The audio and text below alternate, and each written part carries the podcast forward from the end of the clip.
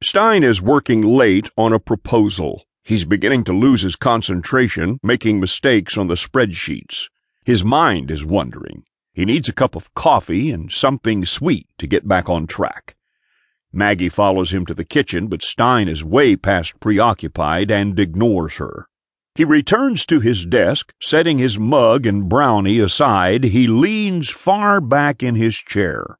Maggie also settles in, disappointment forgotten as she drifts away. He takes off his glasses, rubs his eyes, and reaches toward the radio. He has not touched the Hallicrafters for over a week. Its orange glow reflects off the walls, but again, no sound is heard. None at all. As he returns to the proposal, the spreadsheets remain confusing, showing calculated figures that are obviously impossible. His narrative responses to requested information ramble and are incomplete. He needs to put the work aside before he creates an even worse mess. Stein leans back far in his desk chair, removes his glasses, and closes his eyes. His snores syncopate with the dog's.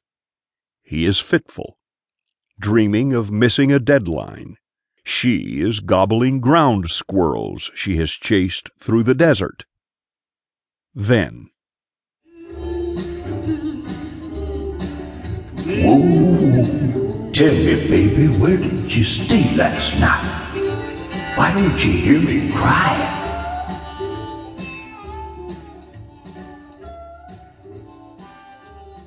Now Stein is wide awake, staring at the radio, bewildered, the intense orange glow toasting the walls of his office.